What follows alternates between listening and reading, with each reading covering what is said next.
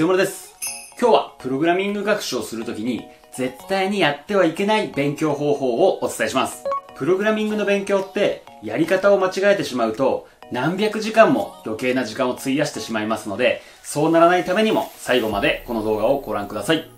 それでは皆さんに質問です。あなたはどんな目標を持ってプログラミングを勉強したらいいと思いますか ?2 択のうちどちらかを選んでください。A、こんなアプリを作ってみたいという目標。B、HTML と PHP を習得するのような目標。はい、この2択のうち、どちらの目標を持ってプログラミングを勉強したらいいと思いますか？正解は A のこんなアプリを作ってみたいのような目標を立てて勉強している人は成功します。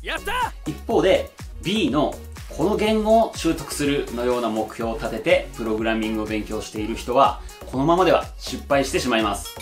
ですが、この動画を見て目標の立て直しを行えばいいだけですので安心してください。では、なぜ B のように言語の習得を目標にするとプログラミングの勉強が失敗してしまうのでしょうか？それは実務レベルの現場においてプログラミング言語というのは点の技術でありそれだけを習得しても使い物にならないからです。IT 業界に就職するにせよフリーランスでやるにせよあなたに求められるのはウェブサイト制作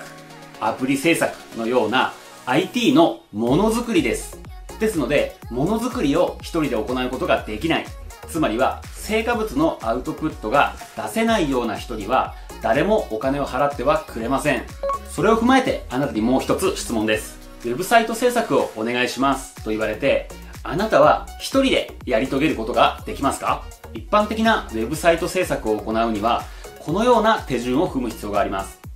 まずはドメインの取得を行います。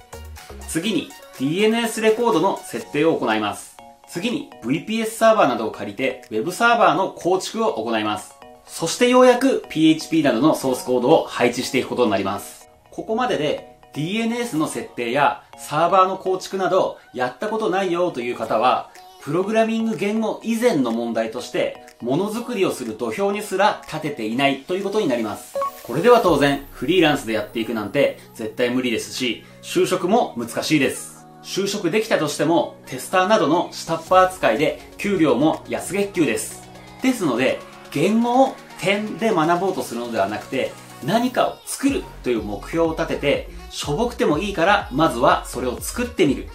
それで初めて0が1になると考えて目標を立ててみましょう。この YouTube チャンネルで配信しているプログラマー養成講座では、そういったプログラミング言語以外のことが学べるようになっています。環境構築の話やデータベースの話など参考になる動画がたくさんありますので、ぜひチャンネル登録をして他の動画も覗いてみてください。言語を習得することを目標にするのではなく、ものづくりを目標にしましょうというお話をしましたが、もう一点重要なアドバイスをします。初心者のあなたが作った最初の2つ3つのシステムは、初めは誰しもレベルの低いものになってしまうでしょう。ですがそれでも学習の成果としては着実に進歩しますし、あなたのポートフォリオとして使える実績となっていきます。ここで勘違いしてはいけないのが、いきなりクラウドワークスで案件を受注するといった感じで、実績稼ぎとお金稼ぎをミックスして考えてしまうと失敗します。人間って自分の限界よりも少し高い目標に挑戦しないと成長ってできないんですよ。ですが、案件受注っていうのは自分のキャパシティの範囲内でものづくりをしますよという行為なので学習とお金稼ぎを混同せずに自分で何かお題を決めて実際に動くシステムやアプリを世の中に公開してみましょう。そう言われても何を作っていいのかわかんないよという方に向けて私からお題を出します。そのお題は Amazon のような EC サイトを作ってみてください。実際に物を販売しなくても良いので Amazon のパクリサイトを作ることができたら飛躍的に成長できるはずです。このサイトを作る時の言語は Ruby フレームワークは Ruby on Rails サーバーは1年間無料で使える AWS で挑戦してみましょう。フレームワークって何 ?AWS って何？データベースの設計ってどうやるの？という方は私の別の動画で解説していますのでそちらを参考にしながら Amazon のパクリサイトを作ってみてください。